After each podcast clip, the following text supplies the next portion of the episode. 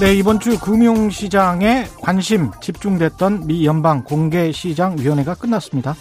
현재의 제로금리 상황을 유지하겠다. 이를 위해서 지금처럼 매달 1200억 달러의 채권을 매입해서 돈을 계속 풀겠다. 내년 하반기에는 미국 경제가 활력을 되찾을 것으로 예상한다. 금리 인상 시기는 2023년 말쯤 될 것 같다.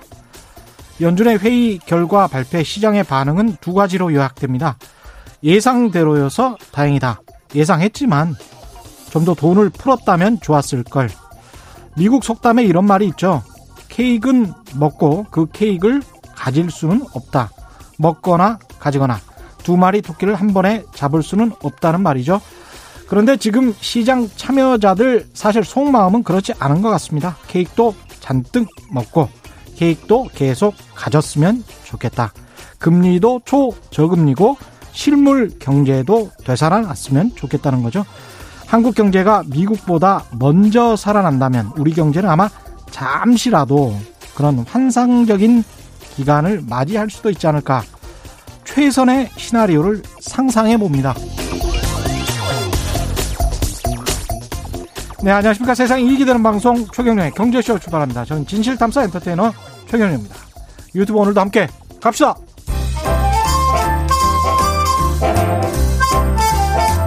여러분, 선물을 가져왔습니다. 올 한 해 정말 고생 많으신 청취자 여러분들께 작은 기쁨을 드리고자 최경영의 경제쇼에서 깜짝 선물을 준비했어요.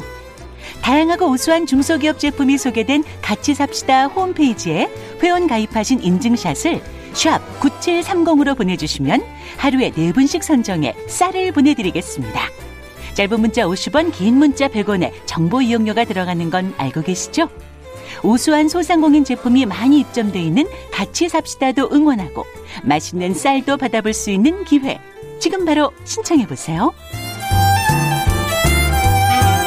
이 프로그램은 디지털 경제로의 대전환, 스마트 대한민국을 만들어가는 중소벤처기업부가 함께합니다. 네, 최근의 경제쇼에서 12월 한 달 동안 소상공인 여러분들을 응원하는 특집 쌀 선물을 마련했습니다. 같이 삽시다 홈페이지에 들어가셔서 본인이 직접 로그인한 인증샷 홈페이지에 대한 평가 본인 주소 연락처 함께 보내주시면 예, 다 알고 계시죠? 10kg의 쌀 선물 좋은 기회이니만큼 많은 분들께 행운이 닿았으면 좋겠습니다. 오늘도 이분과 함께 재밌고 유익한 이야기 많이 준비했는데요. 깊이와 균형 어느 것 하나 빼놓을 게 없는 예, 박식한 우리 KBS 뉴스 공식 유튜브입니다. 박종훈의 경제한방 진행자 박종훈 기자 함께합니다. 안녕하십니까? 네, 안녕하세요. 예. 네. 부의 골든 타임 이 책을 쓰시고 이번이 이제 세 번째입니다. 부의 네. 골든 타임. 이제 쭉 연준에 대해서 쭉 설명을 했고 구조적인 이야기들 많이 했는데 오늘은 제일 관심을 가지셔야 될 것 같습니다. 투자와 관련된 네. 실전으로 오늘은 들어갑니다. 예. 어떤 걸 준비하셨나요? 일단 예. 제가 음. 이 지난해 최경의 경제쇼 출연해서 지난해 네, 언제죠? 지난해 한 가을 정도에 출연해서요. 19년 가을에 네, 19년 가을에 예. 제가 여기서 세 가지 자산을 좀 음. 사두셨으면 하고 권한 게 있습니다. 그게 그때 바로 금 이야기 했었어요. 금 얘기했죠. 예. 기억하시는군요. 그리고 미국 국채 예, 사두셨으면 예, 미국채 좋겠다. 이야기했고 그리고 예. 달러는 뭐 안전 차원에서 조금 보유해 주는 게 좋겠다. 이런 정도 살짝 이제 맞아요. 달러는 언급하고 지나갔어요. 예. 근데 이번에 음. 책의 챕터에 음. 아예 뭐라고 썼냐면 예. 안전자산 늦으면 위험하다 이렇게 썼습니다. 안전자산 늦으면 네. 위험하다. 미국 19년 하반기 때 가을에는 금, 미국채, 달러. 근데 네. 지금은 달러가 좀 떨어지고 있는데도 네, 그렇죠. 예. 자 이게 하나하나 좀 짚어봤으면 좋겠는데 재밌겠네요. 네, 제가 예. 강조했던 것 중에 미국 국채 작년에는 계속 그거 꼭 아, 담아두세요 했던 것 중에 아주 강조했던 거죠. 그랬죠. 근데 그 뒤로 제가 이제 지난해 한 7월 정도 음. 강조를 시작한 게 7월이라면 그 뒤로 이 달러 관련해서 미국 국채 ETF 중에 제가 강조했던 어떤 ETF 상품이 있어요. 예. 그 상품을 기준으로 무려 40%나 가격이 올랐었거든요. 그랬다가 조금 떨어졌어요. 예. 자, 그럼 미국 국채를 지금도 사도 되느냐? 음. 이번엔 안전자산이 늦으면 왜 위험하다고 하냐면 음. 저는 미국 금리가 물론 지금보다 더 낮아질 수도 있겠죠. 뭐 예. 그건 뭐 제가 뭐 뭐라고 장담하기 힘들어요. 근데 이제는 뭐 안전하게 정말 안전자산으로서 금리가 낮아지는 게 확실치 않은 상황이 돼버린 겁니다. 음. 오히려 상황에 따라서는 시장 금리가 상승할 수도 있기 때문에 예. 미국 국채를 담아뒀다가는 잘못하면 그 자본 이 손실을 볼 수 있는 상황이거든요. 예. 그렇기 때문에 저는 미국 국채는 이제 전문가들한테 맡겨두세요. 이렇게 음. 말씀드리고 싶어요. 예. 일반적인 투자자들은 미국 국채 ETF를 새로 들어갈 필요는 없다. 뭐 굳이 아, 말하자면 지금은 네. 매수하지 말아라. 네 네 그렇죠. 제가 그래서 지금 음. 특별히 이게 안전하냐, 안전 자산이냐. 어떤 상황에서는 이 국채가 안전하지 않을 때도 있습니다. 국채 가격이요. 경제가 정상화되고 좀 뭐 제대로 돌아가기 시작하면 금리가 상승하면 아, 네 그렇죠. 예. 그러면 시장 금리가 먼저 움직입니다. 그렇죠. 기준 금리를 올리지 않아도 음. 시장 금리가 먼저 움직일 수 있기 때문에 그렇습니다. 지금 이 시점에서 금리가 올라가면 국채 가격이 크게 떨어지거든요. 그렇습니다. 시장 금리가 조금만 올라가도 예. 그렇기 때문에 저는 미국 국채는 전문가들한테 맡겨두시고 음. 이거는 뭐 더 이상 이제 안전자산이라기보다는 안전자산이 오히려 늦으면 위험할 수 있기 때문에. 음. 이걸 뭐 개인들이 투자하기에는 이제 영역이 좀 넘어간 것 같아요. 물론 안전자산은 뭐, 불안전하다 그런 말씀이시죠. 그렇죠. 왜냐하면 예. 금리가 떨어질 확률하고 지금 뭐 올라갈 확률하고 뭐 거의 음. 반반인데다가 뭐 개인적으로는 올라갈 확률이 조금 더 높다고 보기 때문에 예. 그러면 뭐 바로 손실이 날 수 있거든요.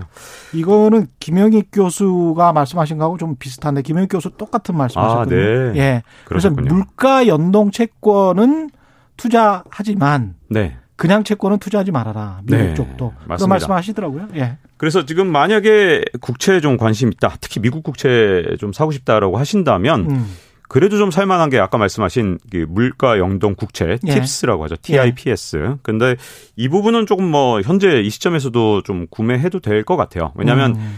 어 리스크와 이 그다음에 이 여러 가지를 좀 투자 이익 기대 이익을 좀 계산해 보면 아직은 좀 괜찮은 상황이라고 볼 수 있는데 예. 자, 그런 측면에서 달러 투자 요하고 좀 연관이 있는데 그렇죠. 지난해엔 제가 달러 사두면 그렇죠. 이런 비율을 했어요. 이게 우리나라 음. 은행에 넣는 것보다 음. 미국 그 미국 달러를 사서 은행에 예금을 하면 어 대충 지난해 초 정도 여름 정도까지 한 0.5% 포인트 이상 더 높았거든요. 은행을 예. 잘 고르면 예. 거의 1% 포인트 차이 나는 데도 있었습니다. 그러니까 음. 즉 우리나라 원화 예금을 하는 것보다 이 달러로 환전을 해서 음. 이 우리나라의 뭐 특정 아주 그 우대해주는 은행들이 몇 개 있어요. 예. 그 특정 이름 은 말할 수 없지만 예. 예. 그런 은행에 만약에 예금을 했다 그러면 0.5에서 1% 포인트 정도 더 금리를 우대받을 수 있었기 때문에 원화보다. 예. 그래서 달러를 환전해서 작년 같은 경우에 굉장히 유리한 측면이 좀 있었는데 올해는 이 달러 예금이 훨씬 더 금리가 낮은 상태거든요. 그렇죠. 당연히 기준금리가 낮아서 예. 그런데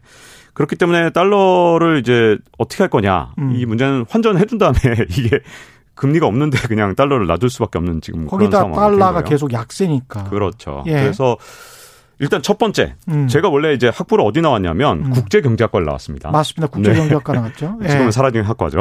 그런데 이 예. 국제경제과다 보니까 예. 과 선배들이 이제 외환 딜러. 무역이에요, 이게. 네, 무역학과. 원래 무역학과인데 예. 국제경제라고 붙으니까 이 음. 이름 덕분에 많은 선배들이 이 딜러 외환 딜러를 하신 분들이 많아요. 예. 근데 이 외환 딜러 하신 선배들이 하신 말씀이 머리가 너무 많이 빠지더라. 음.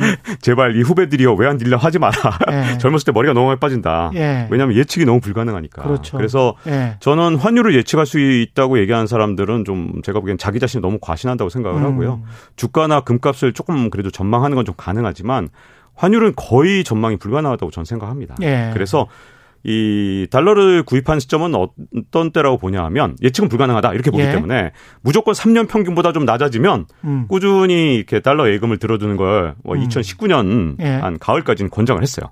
근데 지금은 이걸 담아둘 그릇이 없기 때문에 그렇죠. 그 그릇으로 아까 말씀하신 물가 연동 국채 예. 이걸 좀 생각해 볼 만하죠. 어. 왜냐하면 그냥 뭐 달러로 환전한 다음에 그냥 현금만 들고 있기는 좀 그렇죠. 아쉽잖아요. 예. 그래서 물가 연동 국채는 그 뭐 모든 자산이 그렇듯이 음. 리스크와 음. 또 그다음에 이걸 기대 수익이 있는 거잖아요. 그렇죠. 근데 그 어떤 상충 관계 trade off 음. 요 관계에서 어, 지금 물가 연동 국채 정도를 아마 음. 그 어떤 좀 vessel, 아, 그 담아줄 그릇 같은 예. 걸로 생각을 좀 해두면 어떨까 이런 생각이 좀. 그러니까 물가가 올라갔을 때 그만큼의 수익을 되돌려 주니까. 네네. 예. 그리고 뭐 금리가 아예 없는 건 아니고 음. 뭐 아주 눈꼽만치 있거나 뭐 예. 뭐 이런 정도는 되니까요. 네. 예. 물가가 올라갔을 때 대비를 하는 국채 정도는 네네. 사들 필요가 있겠다. 네. 근데 엄청나게 막 투자 수익이라기보다는 음. 일종의 위험에 대한 대비 정도로 생각하셔야지 음. 이걸로 막 큰 돈 벌겠다 음. 이렇게 할 만한 건 아니고요. 우리가 앞으로 미래에 어떤 일이 생길지 우리가 확실하게 알 수 있는 건 하나도 없거든요. 그런데 네. 이런 어 일종의 안전 자산은 그럴 때를 대비한 위험에 대비한 자산 이렇게 생각을 하시는 게 좋죠. 금은 어떻습니까? 지난번에 금 네. 그때 만약에 투자했다면 꽤 올랐어요. 그것도 마찬가지로 제가 이제 투자를 한참 권한 게 음. 지난해 7월부터거든요. 그렇죠. 그때부터 예. 딱 주, 어, 금을 샀다. 음. 그러면 한때 40% 정도 올랐을 예. 겁니다. 그런데 지금 이제 금값이 좀 조정을 받았죠. 한 예. 지금은 그때 기준으로 한25% 음. 오른 정도 이런 예. 정도라고 할 수 있는데 자, 이 금 투자는 이게 좀 묘한 부분이 있어요. 제가 지난해 정말 자신있게 지금 금 사주세요. 이렇게 음. 말씀을 드릴 수 있었던 배경 음. 중에 가장 큰 게 금에는 아주 다양하게 공급하고 수요 측면이 있는데요. 예. 특히 예. 공급 측면에서 금을 어쨌든 캐야 되잖아요. 그렇죠. 금을 전체적으로 공급하는데 4분의 3은 금광에서 캐야 금이 나옵니다. 그렇죠. 4분의 1은 도시광산에서 나와요. 음. 도시광산이라는 건 우리가 쓰는 스마트폰이나 아니면 음. 노트북 같은 거 예. 여기서 금을 추출할 수 있는데 예. 이게 전체 금 공급의 4분의 1이나 되거든요. 아, 엄청나군요. 네, 그렇죠. 예. 그게 일종의 뭐 어떤 금 공급을 유지시켜주는 안전장치기도 한데 어쨌든 음. 금광이 4분의 3이기 때문에 금광이 굉장히 중요한데요. 예. 우리 인류가 그동안 5천 년 동안 금을 개발하면서 금을 얼마나 갖고 있느냐? 19만 톤 갖고 있습니다. 생각보다는 굉장히 적어요. 금의 예. 양이. 예. 그런데 그 중에 11만 톤이 넘는 훨씬 넘는 예. 양이 예. 전부 20세기 이후에 나온 겁니다. 아, 그래요? 자, 여기에 예. 굉장히 중요한 포인트가 있어요. 음. 우리가 그동안 뭐 서부 시대, 미국 서부 시대 골드 러시니 뭐니 해 갖고 예. 서부 개척하고 그때 막 금 캐는 사금 캐는 장면 막 나오잖아요. 그렇죠, 그렇죠. 영화에서. 예. 그래 봐야. 그래 봐야. 예. 그거 얼마 안 됐던 거예요. 진짜 금은 다 언제 나왔냐? 음. 20세기에. 왜냐하면 음. 정말 메이저 기술 혁명이 네 번이 일어났고요. 그때마다 음. 금의 생산량이 팍팍 늘어났습니다. 음. 근데 그 중에 가장 대표적인 그 금 생산량이 증가했던 데가 1980년대인데 자, 1980년대 이후에 금 가격이 얼마나 떨어졌냐면 3분의 1 토막이 나버렸어요. 어. 물론 미국 정부에서 금값을 낮추기 위해서 5만 가지 이상한 작전들을 썼거든요. 예. 비밀 작전 이런 거 예. 했어요. 진짜로 미국 정부에서 달러하고 금 사이에서 그렇죠. 일종의 전쟁을 벌이기 때문에 본인들이 달러 보내주니까 예. 그렇죠. 만약에 음. 금값이 계속 올라버리면 달러의 권위가 떨어질까봐 그렇죠. 금 시장에 계속 작전을 겁니다. 지금도 음. 그래요. 지금도 음. 심지어 최근에 이 선물 증거금을 엄청나게 높여놨기 때문에 금값이 최근에 조정받은 가장 큰 이유가 무엇보다도 제일 큰 게 미국 음. 정부에서 금 시장에 약간의 조작을 가했습니다. 뭐냐면 선물 증거금을 계속 한 서너 차례에 걸쳐서 증거금을 예. 올렸기 때문에 금 가격이 떨어졌고요. 예. 뭐 하여튼 뭐 그런데 어쨌든 음. 금 공급 측면을 먼저 다 말씀을 드리면 금 공급이 2010년대부터 금값이 엄청나게 올라갔기 때문에 금 공급이 당연히 늘어났어야 되는데 예. 그때 이 신규로 금광을 개발한 게 거의 대부분 실패했습니다.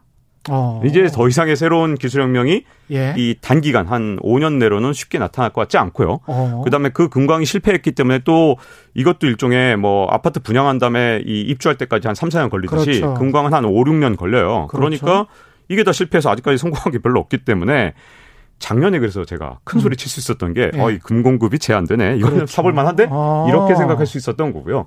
거기다가 수요 측면에서 이제 금리는 계속 낮아질 수밖에 없으니, 이거는 지금 금사기에 너무 적기가 아니냐. 그래서 제가 지난해엔 큰 소리 쳤는데, 음. 올해는 수요 측면에서 문제가 생겼습니다. 아. 뭐가 문제냐면, 예. 분기당 금의 수요가 한 1000톤 돼요. 예. 자, 그런데 이 중에 500톤은 뭐에다 쓸까? 뭐 궁금하지 않습니까? 공업용이나 뭐 이런 데 쓰는 겁니까? 장신구로 씁니다. 장신구로? 네, 장신구가 예. 500톤인데 예. 이 지난해 4분기에는 음. 1000톤 중에 500톤을 장신구에 썼는데 예. 이게 올해 2분기에 250톤으로 반토막이 났습니다. 그럴 수밖에 없겠네요. 왜 그랬을까요? 당연히 금값이 너무 비싸지니까. 거기다가 또 화장품도 지금 메이크업도 네. 안 하고 다니는 판에 네. 그냥 금붙이 다니고 어디를 뭐 다닐 데가 없잖아요. 네. 그렇죠. 예. 더군다나 또 이게 인도나 중국에서 수요가 진짜 많거든요. 장신구 수요는. 예. 근데 인도나 이런 데가 정말 코로나 때문에 이 금을 사기가 좀 힘들잖아요. 그러니까 양대 시장 중에 하나가 거의 뭐 작동이 안 돼 보이니까 그러네요. 장신구 수요가 예. 반토막이 났고요. 음. 그다음에 각국의 중앙은행이 굉장히 많은 금을 사들이고 있었는데 네. 이게 금값이 올라버리니까 잠깐 쉬어버린 거예요. 2분기에. 음. 그래서 사실은 수요 측면에서 2분기부터 좀 이게 문제가 좀 생겼더라고요. 거기다가 네. ETF 수요는 한 7배 이상 늘어났어요. 그러니까 예. 증권사 계신 분들은 아마 금값이 계속 오른다. 야, 3,000달러 넘는다. 이렇게 중간에 이 증권사 계신 분들 통해서 이 3,000달러 넘을 것이라는 음. 1트로이온스에 3,000달러가 넘을 것이라는 전망이 많았는데 그분들이 왜 그랬을지는 이해가 가는 게 예. 금 ETF 수요가 7배, 8배 이렇게 확 그 작년보다 한 6개월 만에 그렇게 늘어나다 보니 아마 음. 그렇게 보셨을 것 같은데 이게 단기적으로 뭐가 문제냐면 그렇게 금수요, 중앙은행의 금수요, 음. 그다음에 장신구, 금수요가 뭐 거의 반토막이 나버린 실물 경제에도 쓰이는 것도 줄어들었을 거고 산업용은 예. 크게는 안 줄었더라고요. 아 그래요? 네, 산업용은 예. 우리가 이 뭐 아시다시피 IT 산업은 뭐 오히려 언택트해 음. 갖고 잘 나가니까 아. 금에 대한 수요가 뭐 또 산업용은 뭐 크게 안 줄었는데 네. 원래 산업용은 또 많지도 않습니다 금의 수요가 음. 그래서 그 부분에서 지금 일시적 조정을 받는 데다가 심지어 미국 정부에서 공격이 들어왔죠. 아. 야금 어디서 지금 까불어 아. 달러가 지금 위험한데 지금 달러 가치가 그렇죠, 중간에 좀, 그렇죠. 좀 여러 가지 흔들렸잖아요. 예. 그러니까 금에 대한 공격이 좀 제대로 들어와서 선물 증거금을 뭐 계속 올려왔기 때문에 예. 고한 세 차례 정도 좀 미국 정부에서 일종의 공격이었죠. 금에 대한 공격이었기 때문에 음. 조정을 좀 받았고요. 그럼에도 불구하고 예. 저는 금은 조정받을 때 조금씩 담아둘 필요는 있다. 왜냐하면 아, 그래요? 네네 금으로 투자 수익을 얻으시려는 분한테는 아마 만족스럽지 않을 수 있어요. 왜냐하면 저는 이렇게 생각합니다. 그냥 자산 버블이 일어나서 만약에 미국의 빅테크 주가하고 예. 금값하고 비교한다면 빅테크 주가가 더 빨리 오를 거예요. 그냥 자산 버블 상태라면. 예. 왜냐하면 그쪽이 아무래도 또 수많은 뭐 이윤도 일어나고 여기에 굉장히 많은 이 경제적 활동이 일어나면서 빅테크 쪽 주가가 더 빨리 움직인다고 저는 생각을 해요. 근데 예. 금은 왜 그러면 필요하냐? 음. 시스템이 잘 작동하지 않을 때에 대한 대비용으로 금을 음. 일정 부분 금융 자산의 일정 부분을 좀 보유할 필요가 있다고 생각하는데요. 시스템이 잘 네. 이루어지지 않을 때에 대한 대비용. 그렇죠. 미국 최악의 상황인가요? 최악까지 안 가도 예. 미국 정부에서 사실 금 시장을 컨트롤할 수 있는 건 미국 정부에서 통제력을 갖고 있을 때잖아요. 예. 약간만 통제력이 약해져도 어 금이 계속해서 이렇게 찍어 눌러봤자 또 올라올 수도 있는 거거든요. 그렇죠. 비트코인이 예. 쉽게 뭐 이렇게 미국 정부에서 비트코인도 별로 마음에 안 드는데 그게 음. 계속 오르고 있지만 뭐 이렇게 크게 손 안 쓰 못 쓰는 것처럼. 예. 근데 달러를 들고 있는 미국 입장에서 기축통화국의 지위를 유지하기 위해서는 금값 비트코인 가격 오르는 거 그렇게 좋지 않거든요. 어. 근데 어쨌든 그 통제력을 갖고 있을 때는 어쨌든 눌려 있는 거니까 음. 이 눌려 있는 상태에서 보험 삼아 좀 들어줄 필요가 있는데 그럼 얼마 정도 들어주는 게 중요하냐? 자신의 포트폴리오에서. 네. 예. 근데 이건 컨닝을 좀 했죠. 예. 유명한 사람들거든. 예. 이 헤지 펀드의 제왕이라고 불리는 레이 달리오는 예. 이 금융 자산의 한 7.5% 정도 7.5%? 갖고 있는 게 좋겠다. 예. 이렇게 제안을 음. 하고 있고요. 칼 아이칸 이 사람 음. 기업 사냥꾼이 별명인데 예. 이 사람은 한 포트폴리오의 한 10% 정도 보험으로 들고 있는 예. 거죠. 그래서 금은 일정 부분은 만약에 가격 조정을 받는다면 조금 음. 보여줄 필요가 있지 않을까 이런 생각은 여전히 갖고 있습니다. 근데 이 인플레이션 이야기를 아, 앞에서 하다가 말았는데 인플레이션이 일단 네. 올 거는 같습니까? 어떻게 생각하세요 개인적으로는? 저는 개인적으로 지금만큼 인플레이션 가능성이 높을 때가 최근 40년 동안 없었다고 생각하거든요. 아, 그러니까 이게 언제 예. 이게 역사를 좀 한번 얘기해야 되는데 음.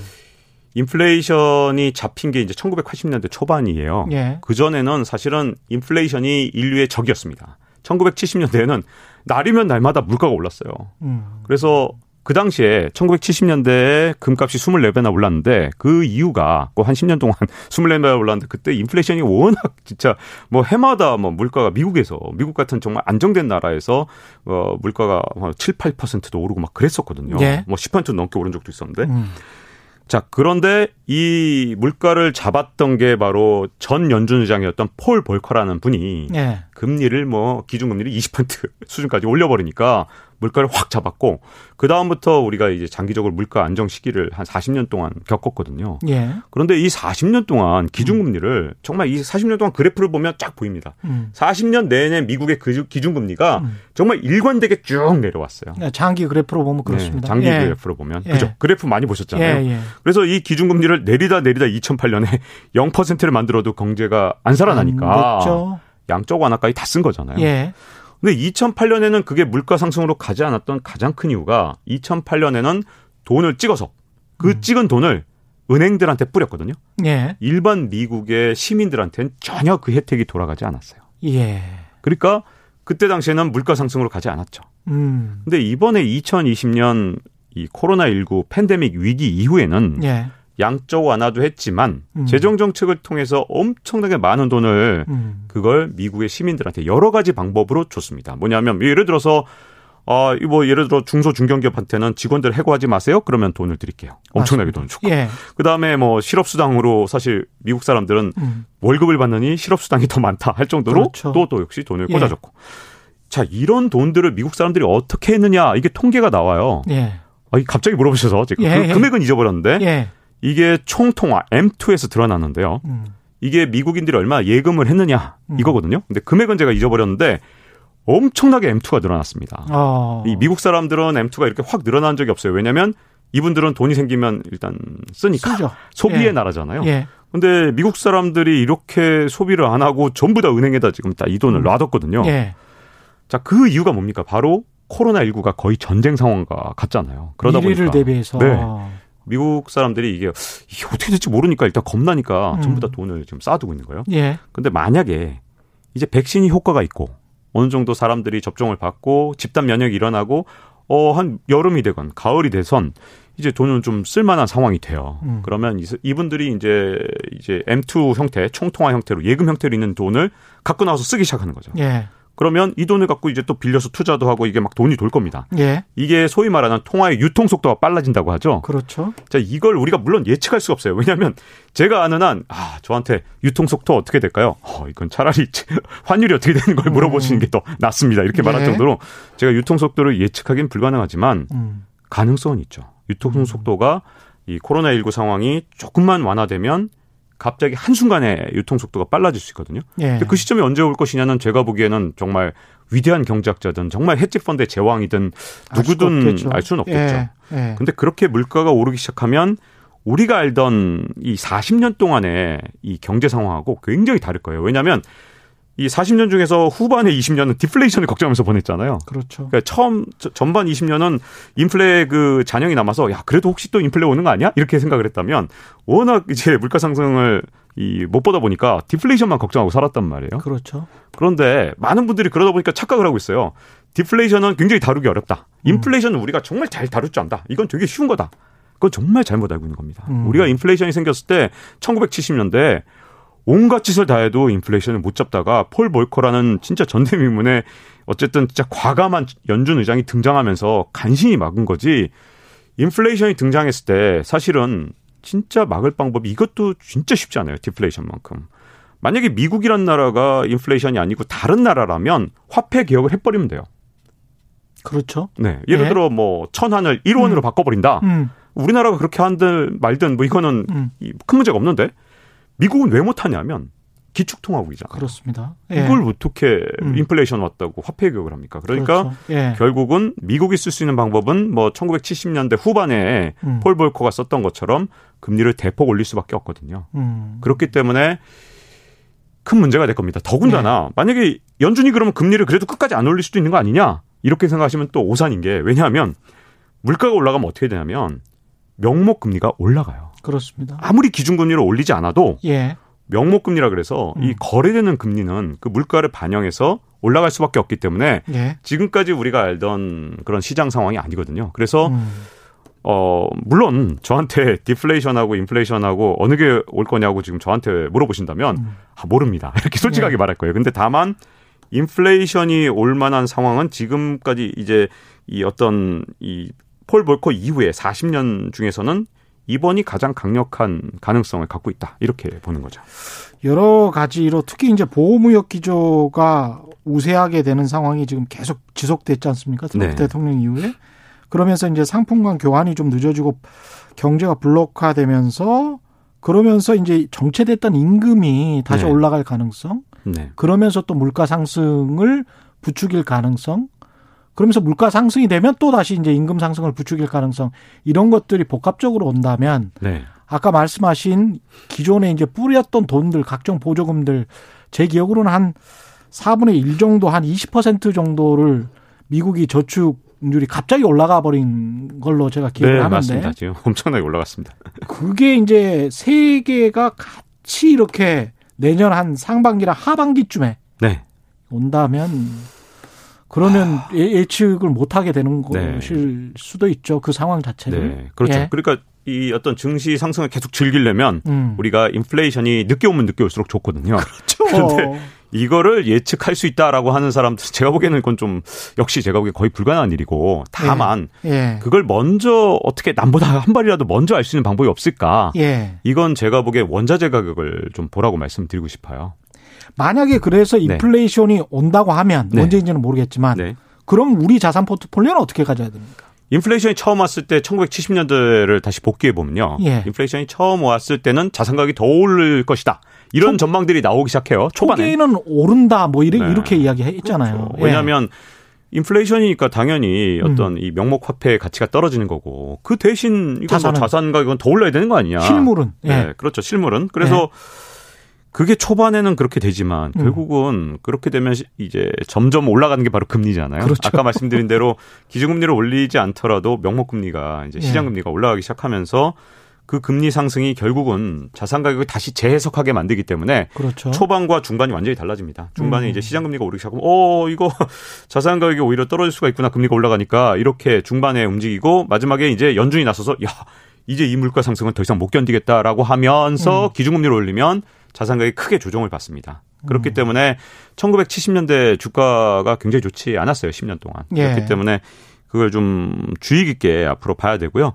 그러니까 너무 초반부터 걱정할 필요는 없습니다. 왜냐하면 그렇죠. 뭐 네. 물가가 오른다고 해서 바로바로 네. 일어나는 건 아니고요. 아직까지는 네. 네. 그렇죠. 얼마 어느 정도나 시간이 있을 거다 이렇게 예상하시는가요? 아, 그러니까 제가 네. 그 원자재 가격으로 이제 그 네. 시간은 저도 정확하게 지금 음. 뭐 예측이 불가능한 게왜 음. 어렵냐면 아, 뭐 원자재보다 제일 중요한 걸 말씀드리겠군요. 사실은 1월 5일 날에 달려 있습니다. 1월 5일. 네. 날짜가 중요한 게 있어요. 예.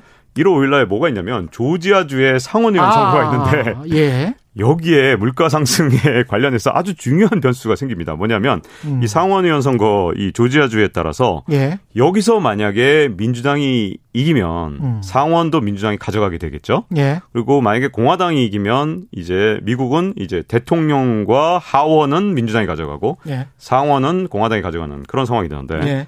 자, 물가 상승을 걱정이 되는 쪽으로는 최악의 시나리오가 민주당이 다 가져가는 거예요. blue wave로. 음. 그렇게 되면 어떻게 되냐면 일단 민주당 입장에서는 이렇게 할 겁니다. 제가 보기에는 엄청나게 많은 재정 정책으로 돌릴 거예요. 돈을. 아. 이게 왜 중요하냐면 양적 완화로 이 만약에 경기 부양을 하면 예. 빈부격차는 계속 커지고요. 대신 주가 상승을 이끌 가능성이 크고 물가 상승은 좀 늦게 걱정해도 됩니다. 그렇겠죠. 네. 예. 그런데 만약에 그렇지 않고 민주당으로 blue wave가 가서 재정 정책을 쓰게 되면 제가 보기에는 이 격차, 기업 간의 격차는 좀 줄 거예요. 예. 이 격차도 줄여야 되죠, 어쨌든. 그리고 빈부격차도 좀 줄겠지만 대신 양적 완화로 풀린 돈이 어 시중으로 흘러가면서 물가 상승은 조금 더 빨리 자극할 가능성이 있습니다. 그래갖고 아. 그러니까 어느 쪽으로 걱정하냐가 다른데 아 그렇다고 뭐 공화당이 가져간다고 해서 경제가 잘 돌아간다는 뜻은 아니고요. 왜냐하면 예. 이것도 격차 쪽으로 걱정해야 음. 되죠. 그러니까 자산 시장에 많이 투자한 사람들은 네. DDR이 낮고 네. 자산 시장이 아니고 실물 경제를 아, 좀 걱정하시는 네. 분들은 DDD가 낮고 뭐 이런 상황인 것뭐 같습니다. 굳이 말하자면 네. 단기적으로 그렇습니다. 그래서 예. 1월 5일 날 이제 상원의원 선거가 이제 시기를 좀 결정하는 아 뭐 이게 안 오고 오고를 결정하는 건 아니고요. 음. 얼마큼 빨리 오느냐를 좌우하는 건 제가 보기에는 1월 5일 날 상원의원 선거에 굉장히 달려 있는데 예. 이 미국 사람들이 이 본심을 여론조사에서 좀 얘기를 좀 해주면 여론조사를 좀 믿을 텐데 아니 이분들이 요즘에 여론조사에 이 솔직하게 말을 안 하다 보니 어. 여론조사에 믿을 수가 없잖아요. 예. 그래서 상원 의원 선거를 누가 이길지 모르기 때문에 음. 요건 1월 5일에 좀 보면서 속도를 좀 말씀드렸으면 하고요. 예. 만약에 그 뒤로 혹시 말씀드릴 일이 있다면 예. 어쨌든 blue wave가 오면 제가 보기에는 인플레이션 쪽으로 좀 걱정을 해야 될 것 같고 blue wave가 오지 않으면 저는 양극화 그리고 음. 양극화가 이뤄낼 사회 불안 이쪽으로 음. 걱정을 하면서 좀 걱정이 좀 달라지지 않을까 싶어요. 둘 다 걱정이네요. 둘 다 걱정이죠. 예. 어느 쪽이 예. 어느 쪽이 덜 걱정이냐는 좀 애매한데. 자 그러면 인플레이션 음. 쪽으로 걱정을 할 때 그러면 이걸 먼저 보여주는 시그널이 뭐냐 이게 예. 굉장히 중요한데 왜냐하면 우리가 그 시기를 정확하게 알 수는 없지만 다행히 시그널인데 저는 예. 그게 원자재 가격이라고 보고요. 원자재 가격이다. 네. 예. 구리 가격을 보면 되지만 음. 우리가 또 이왜 그러냐면 Doctor Copper라고 불러요. 그렇죠. 네, 그래서 이 구리 박사. 음. 그래서 구리 가격이 많은 것들을 보여주는데 우리가 구리 가격은 잘 안 보게 되잖아요. 저도 뭐 그렇죠. 뭐 구리 가격 예. 매일 확인하지 않습니다. 음. 근데 제가 그래도 매일 보는 것 중에 하나가 원유 가격이거든요. 예. 그래서 제일 정확한 건 제가 보기에는 구리 음. 가격을 좀 보시라고 말씀드리고 싶지만 예. 우리가 손쉽게 접할 수 있는 원유 가격을 좀 볼 필요가 있다고 생각을 하고요. 예. 원유 가격 그래서 조금 제가 설명을 좀 드려야 되는데 음. 이 원유가 이 1911년이 진짜 중요한 해거든요. 또 역시 원유 가격이. 예. 그때 무슨 일이 있었냐면 이 록펠러 뭐 위대한 사업가라고 볼 수도 있지만 또 악덕 기업주라고 보는 분들도 있는데 예. 이 록펠러가 1911년까지 미국의 석유 산업을 완전히 지배하면서 음. 무슨 일을 했냐면 이런 겁니다. 옆에 있는 경쟁업체가 생기잖아요. 그럼 철도 산업을 다 지배하고 있었기 때문에 수송을 안 해줬어요. 음. 아예 운반을 안 해줘요. 예. 그리고 원유 가격을 이렇게 반값으로 낮춰버려요. 그래서 예. 그 기업이 망해버리면 다시 유가를 두 배로 막 올리고 이랬기 음. 때문에 재밌는 건 1911년 이전에 유가를 보면 막 출렁거립니다. 예. 그러다가 이건 더 이상 안 되겠다 그래서 미국에서 이 Standard Oil이라는 록펠러의 회사를 34개로 쪼개버리거든요. 이 유가가 그 다음에 굉장히 장기간 안정세를 보이다가 오일 쇼크가 오면서 1973년부터 이게 굉장히 강력하게 유가가 출렁거리기 시작했는데 예. 이 다음에 무슨 일이 생겼냐면 바로 이런 겁니다. 이 집값하고 좀 비슷한데 왜 그런 거잖아요. 집값이 막 비싸면 분양 확 일어나고 집값 그 다음에 또 한 3, 4년 뒤에 내려가고 뭐 그 다음에 또 반대 경우도 일어나고 이렇게 예. 되는 것처럼 원유를 개발하는 데는 7에서 8년이 걸립니다. 어유. 이게 되게 중요한데 예. 이 오일 쇼크 때 유가가 엄청 비싸졌잖아요. 그러니까 너도 나도 유전을 개발한 거예요. 음. 그럼 7, 8년 뒤에 이게 그 피크에서 쫙 빠졌는데 그게 바로 1985년부터 2000년까지 저유가 사이클입니다. 예. 그러다가 저유가 사이클이 계속되니까 그동안 개발했던 유전마저도 다 폐쇄해버리고 그러다 보니 2000년대에 엄청난 고유가 사이클이 또 온 거거든요. 예. 그때 고유가 사이클 때 셰일가스니 뭐니 다 개발한 거잖아요. 음. 근데 이게 저유가 사이클이 되면서 또 유전 개발이 또안된 상태. 지금 새로운 유전이 개발되지 않거든요. 그렇죠. 예. 이 저유가 사이클이 언제 끝날 거냐 이걸 예단하기 힘들지만 20년대 초중반 사이에 끝날 가능성이 굉장히 크거든요. 근데 이게 만약에 인플레이션 사이클하고 요게 같이 맞물리게 되면 예. 유가가 먼저 반응할 가능성이 굉장히 커요. 지금 유전들을 폐쇄하거나 이럴 가능성이 좀 있기 때문에 예. 유가가 굉장히 중요한데 지금까지 주식시장에 투자하신 분들은 유가가 오를 때마다 호재였잖아요. 그랬죠. 와, 유가 오른다 이제 주가도 오르겠지 이런 예. 게 이제 호재였다면 경기 회복의 신호였죠. 네. 예. 저도 이제 아직까지는 원자재 가격이 오르는 게 참뭐 음. 계속해서 경기 회복의 신호고 음. 주가를 더 끌어올리는 어떤 요인으로 볼 수도 있다고 보지만 문제는 유가가 어느 이상 올라가면 경각심을 가져야 되고 어느 이상 가면 이게 물가를 끌어올릴 수도 있다 이렇게 봐야 되는데 그 금액이 정확하게 이 금액이라고 말할 수는 없지만 배럴당 대강 1배럴에 예. 예. 한 50달러부터 약간의 어 이거 어, 이상하네. 약간 네 이상하네 이렇게 생각이 되는데 지금 그 시점까지 왔어요. 지금 지금 거기까지 왔는데 예. 1배럴에 60달러를 좀 넣으면 어 이러면은 혹시 이거 예. 연준에서 지금처럼 음. 양적 완화 계속하는 게 좀 부담스럽게 생각하지 않을까? 예. 이렇게 좀 생각을 하는 게 유가라고 보고요. 60달러를 훨씬 더 넘어가게 되면 음. 진짜 경각심을 갖고 약간 어 물가가 이렇게 되면 cost push라 그러거든요. 예. 비용에 예. 따라서 이 물가를 끌어 이제 밀어 올리는 그런 음. cost push 인플레이션을 약간은 걱정해야 되는 그 시점으로 보시면 될 것 같습니다.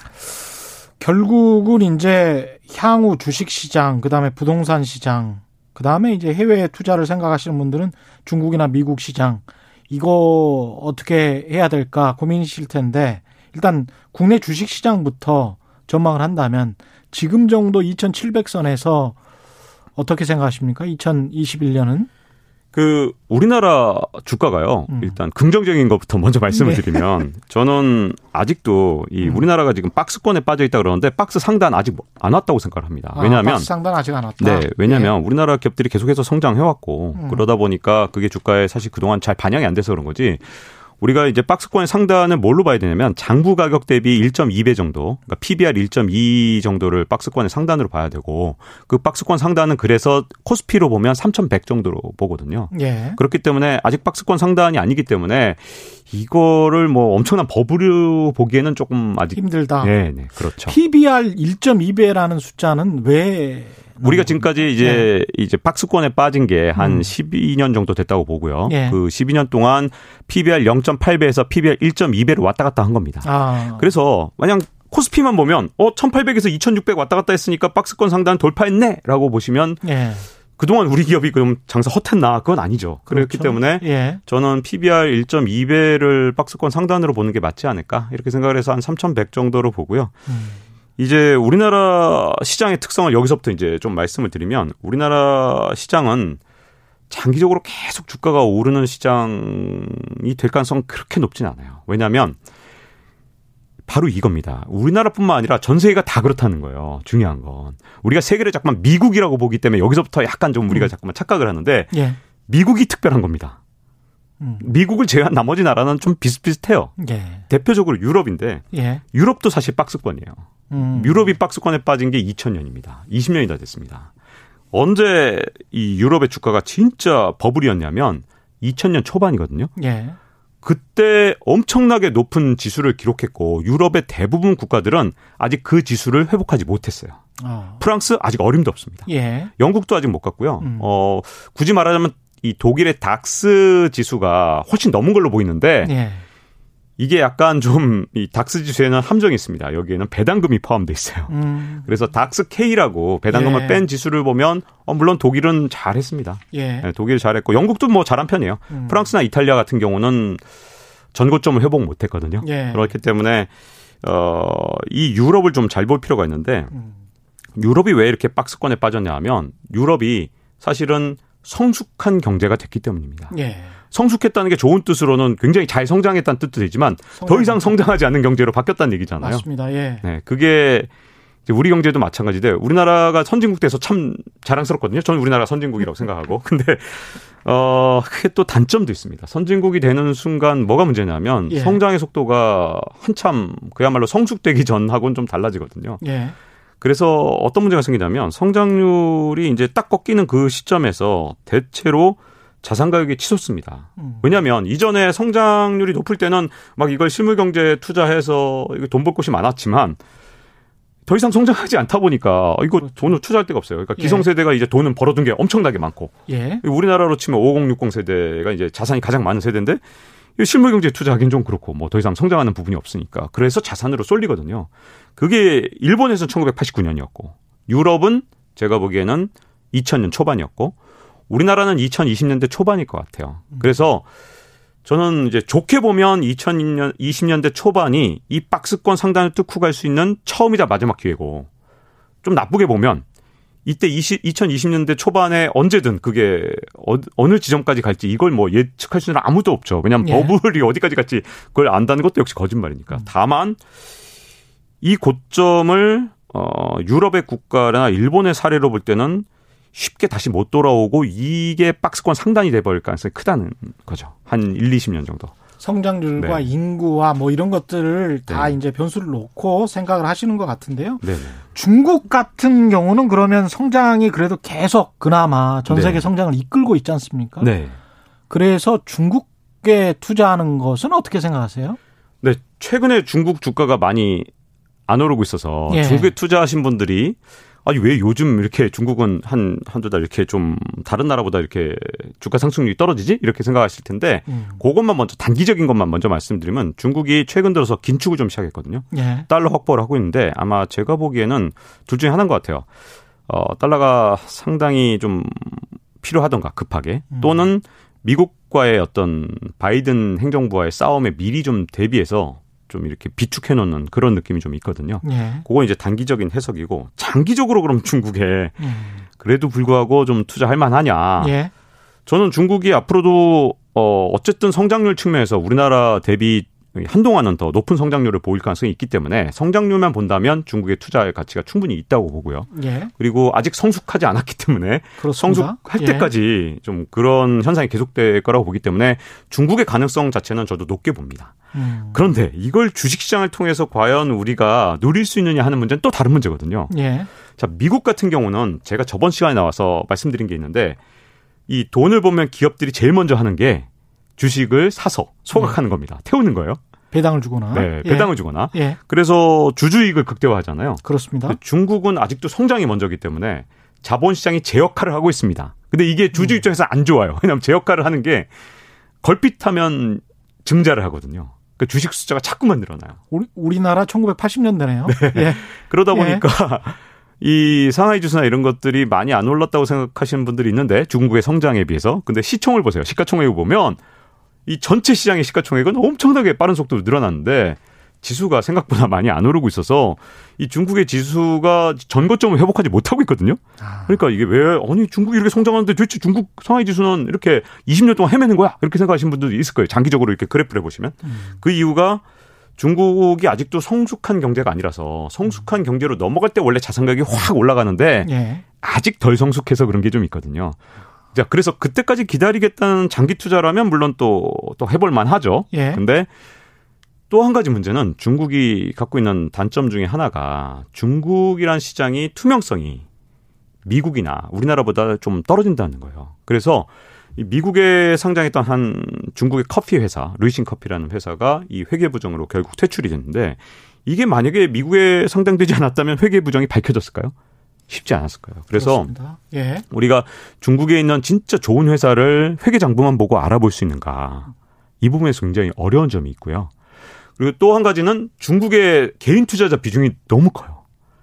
어느 정도로 크냐면 미국 시장에서 개인 투자자 비중은 이번에 어, 개인 투자자들이 많이 참여해서 한 30% 정도로 추정하고 있거든요. 예. 그전엔 20%였습니다. 음. 중국은 얼마나 될까요? 중국. 무려 80%나 됩니다. 개인 투자자. 대단하네요. 네. 우리나라가 한 5, 60% 정도 될 거로 음. 추정하고 있는데 역시 이것도 추정인데. 자, 그러다 보니까 개인 투자자가 많으면 제일 큰 문제가 이런 기업에 대한 철저한 연구보다는 그냥 이게 쏠림 현상이 굉장히 크거든요. 그래서 예. 왕창 올랐다가 그 뭐 꺼지면 진짜 어떻게 꺼질지 모르는 상황. 그렇기 때문에 어, 뭐 그걸 잘 타면 굉장히 많은 걸 누릴 수 있지만 문제는 그런 내부자 정보조차도 중국의 어떤 좀 그렇게 좀 뭐랄까 고위 관료나 이런 분들에 비해서 훨씬 우리가 떨어질 수밖에 없기 때문에 쉬운 투자 시장이 아닌데다가 또 한 가지 문제는 중국 정부가 자기들의 정부의 돈을 들여서 키우는 진짜 알짜배기 회사들 있잖아요. 예. 이런 회사는 외국인이 쉽게 투자하지 못하게 만들었습니다. 그렇죠. 네, 예. 네, 그래서 중국의 예. 이 세계 1, 2위를 다투는 배터리 회사가 있는데 우리나라에서 투자할 수가 없어요. 이건 중국의 계좌를 만들어야 투자할 수 있거든요.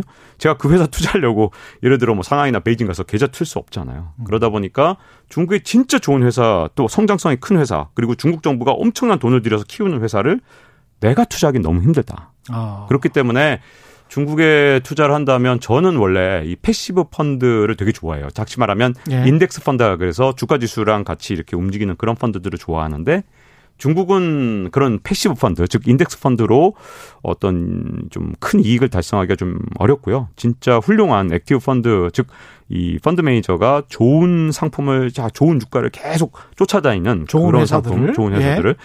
그런 상품을 찾기 전에는 어려운데 그걸 또 찾기가 쉽지 않기 때문에 중국 투자는 제가 그래서 항상 이렇게 얘기합니다. 예.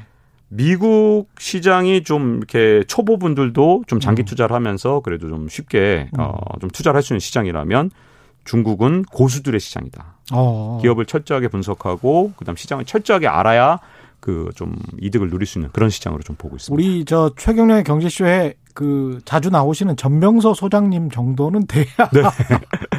그래야 그렇죠. 투자할 수 있겠네요. 개인적으로 그렇죠. 예. 그리고 우리가 모르는 장부 외에 내부자 거래 같은 게 제가 보기에는 굉장히 아마 만연해 있을 가능성이 크기 때문에 네, 쉽지 예. 않은 시장입니다. 일단 이제 한국의 부동산 시장 관련해서 가장 궁금하실 것 같은데 그 질문에 앞서서 JH 리님, 우혜진님 질문부터 할까요? 비트코인을 금 대체제로 재평가하는 시각 여기에 관해서는 어떻게 생각하십니까? 저는 지금 굉장한 과도기 같아요. 왜냐하면 우리 인류가 지금까지 양적 완화라는 걸 한 번도 경험해 보지 않았잖아요. 그렇기 때문에 이 양적 완화라는 걸 2008년 이후에 이 대대적으로 양적 완화 처음 시작했고 그다음에 예. 2020년에 두 번째 대대적인 양적 완화가 시작됐단 음. 말이에요. 그런데 우리가 한 번도 가보지 않은 길이기 때문에 예. 어 금을 대체하느냐 아니냐를 떠나서 이 우리가 지금 현재 우리가 지금까지 믿어왔던 초록색 그 지폐, 음. 미국의 달러. 예. 여기에 대한 의구심이 자꾸만 커져가는 상황이거든요. 그렇죠. 그래서 이제 둘 중에 하나입니다. 우리 인류 역사에서 그래도 오랫동안 어떤 가치를 가졌던 돈으로 회귀하느냐, 아니면 우리가 진짜 처음 맞이한 이런 암호화폐로 가느냐, 기로에 전 서 있다고 여전히 생각하거든요. 음. 암호화폐가 꼭 비트코인은 어, 아닐 수 있어요. 왜냐하면 수많은 암호화폐들이 이제 등장할 수 있거든요. 그 뒤, 뒤에 뭐 예를 들어서 정부가 보증한 암호화폐도 등장할 수 있고 예를 들어서 뭐 금이나 이런 어떤 기초 자산이 있는 암호화폐가 등장할 수도 있고 아니면 지금까지 상상하지 못했던 방식으로 암호화폐가 등장할 수도 있다고 생각하는데 예.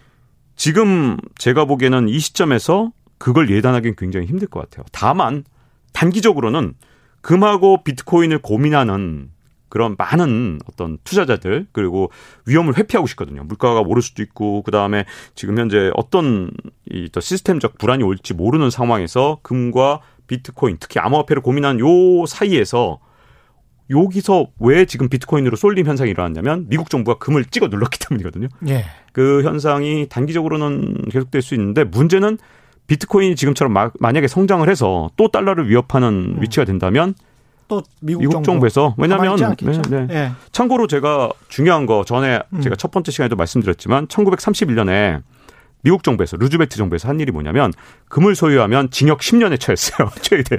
자, 금을 갖고 있기만 한 징역 10년. 벌금, 네. 벌금이 우리나라 지금 현재 돈으로 제가 환산을 하고 물가 상승을 해보니까 한 1억 원 이상의 벌금까지 아. 물렸었거든요. 그래서 네. 예를 들어 만약에 정말 암호화폐가 달러에 도전을 한다 그러고 만약에 미국이 그 시스템적으로 무너지지 않았다면 비트코인이 언젠가 예, 달러의 지위를 위협하는 그 순간이 온다면 제도를 바꿀 수도 있기 때문에 항상 위험은 좀 안고 투자해야 되는 그런 문제는 좀 있죠. 한국 부동산 가격에 관해서 이제 설왕설래합니다. 언제까지 저렇게 오를 것이냐, 이미 끝난 거냐, 뭐 여러 가지 이야기들이 있는데 예, 계속 오를 것이다. 뭐 이렇게 보는 사람들도 있는 것 같고 어떻게 보십니까? 야, 이거 정말 어려운 질문이. 이거 꼭 물어보셨어야 되나요? 예. 네. 지금 어 얼마 안 남았어요, 시간이. 지금 2분밖에 안 남았어요. 어, 2분 사이에 예. 빨리 한다면 일단 공급 측면에서는 어쨌든 단기적으로 공급이 좀 부족한 건 뭐 틀림없고요. 음. 그건 22년까지 제가 보기에는 입주 물량이 좀 부족한 건 맞습니다. 예. 그런데 수요 측면에서 이 양적 완화가 언제까지 계속될 거냐 이 부분이 굉장히 중요한데요. 어, 왜 양적 완화는 미국이나 일본, 유럽이 하는데 왜 우리나라랑 연관이 있느냐? 이런 나라들이 양적 완화라면 이 돈들이 워낙 넘쳐나면서 우리나라까지 영향을 미치는 거거든요. 그렇죠. 그렇기 때문에 사실은 이 백신이 효력을 발휘하기 시작하거나 또는 물가가 오르는 게 이제 집값에 이제 영향을 미치게 될 거거든요. 예. 그게 한 1, 2년 또는 2, 3년 뒤에 나타나는 현상이 될 텐데 이 수요 측면과 공급 측면이 이제 이렇게 맞물리면서 제가 보기에는 우리 집값 상승이 이미 2014년부터 15년부터 이렇게 이제 수도권 지역으로 집값 상승이 있었는데 우리나라 집 보통 집값 상승이 한 8년 정도 보통 되어 왔기 때문에 그런 것들을 고려할 때 아마 집을 갖고 계시지 않은 분들한테 가장 좀 굉장히 힘든 시기가 앞으로 1, 2년 정도 있을 거고요. 남았다. 네네. 예. 그리고 한 2, 3년 뒤에는 아까 이제 인플레이션 음, 그다음에. 양적 완화를 어떤 방식이든 음. 어 걷어들이는 걷어들이는 예. 어 그런 현상 중에서 하나가 나타날 가능성이 크고 그다음에 공급을 이제 정부에서 신경 쓰기 시작해서 그 공급이 실제로 23년부터 영향을 미칠 거기 때문에 한 2, 3년 뒤부터는 지금보다는 상승 압력이 훨씬 크게 줄어드는 음. 현상이 나타나지 않을까 싶습니다. 상승 압력이 줄어들까요? 아니면은 상승률이 줄어들까요? 아니면은 하락할까요? 아, 그것도 역시 굉장히 어려운데. 아니, 우리나라 사실 집값 상승이 이 정도 됐었을 때 항상 예. 이게 사이클이 있었어요. 음. 사이클은 일단 시작되면 집을 진짜 아무도 안 사거든요. 그렇죠. 저는 한 곳에서 40년 동안 살아왔는데, 음. 그거 40년 동안 살다 보니까 집이 안 팔릴 때 10년 동안은 진짜 전혀 팔 수가 없더라고요. 거기다 가격은 계속 떨어지고 네, 실제로. 그렇죠. 예. 그렇기 때문에 이 많은 분들이 하우스 푸어 시절을 다 잊어버리셨어요. 망가격으로. 그렇습니다. 근데 하우스 푸어 시절이 몇 년이나 지속됐냐면 2008년부터 음. 2014년까지 대충 6년은 맞습니다. 이 서울 지역에서 지속된 적이 있었습니다. 그렇기 음. 때문에 그걸 벌써 잊어버리신 거죠. 사실은 올 수 있죠, 다시. 예, 오늘 말씀 감사하고요. 지금까지 KBS 보도국의 박종훈 기자와 함께 했습니다. 고맙습니다. 네, 고맙습니다. 예, 오늘 쌀 선물 받으실 분들입니다. 6937-8061-2663-1918님입니다. 지금까지 세상에 이기 되는 방송 최경련의 경제쇼였습니다. 고맙습니다.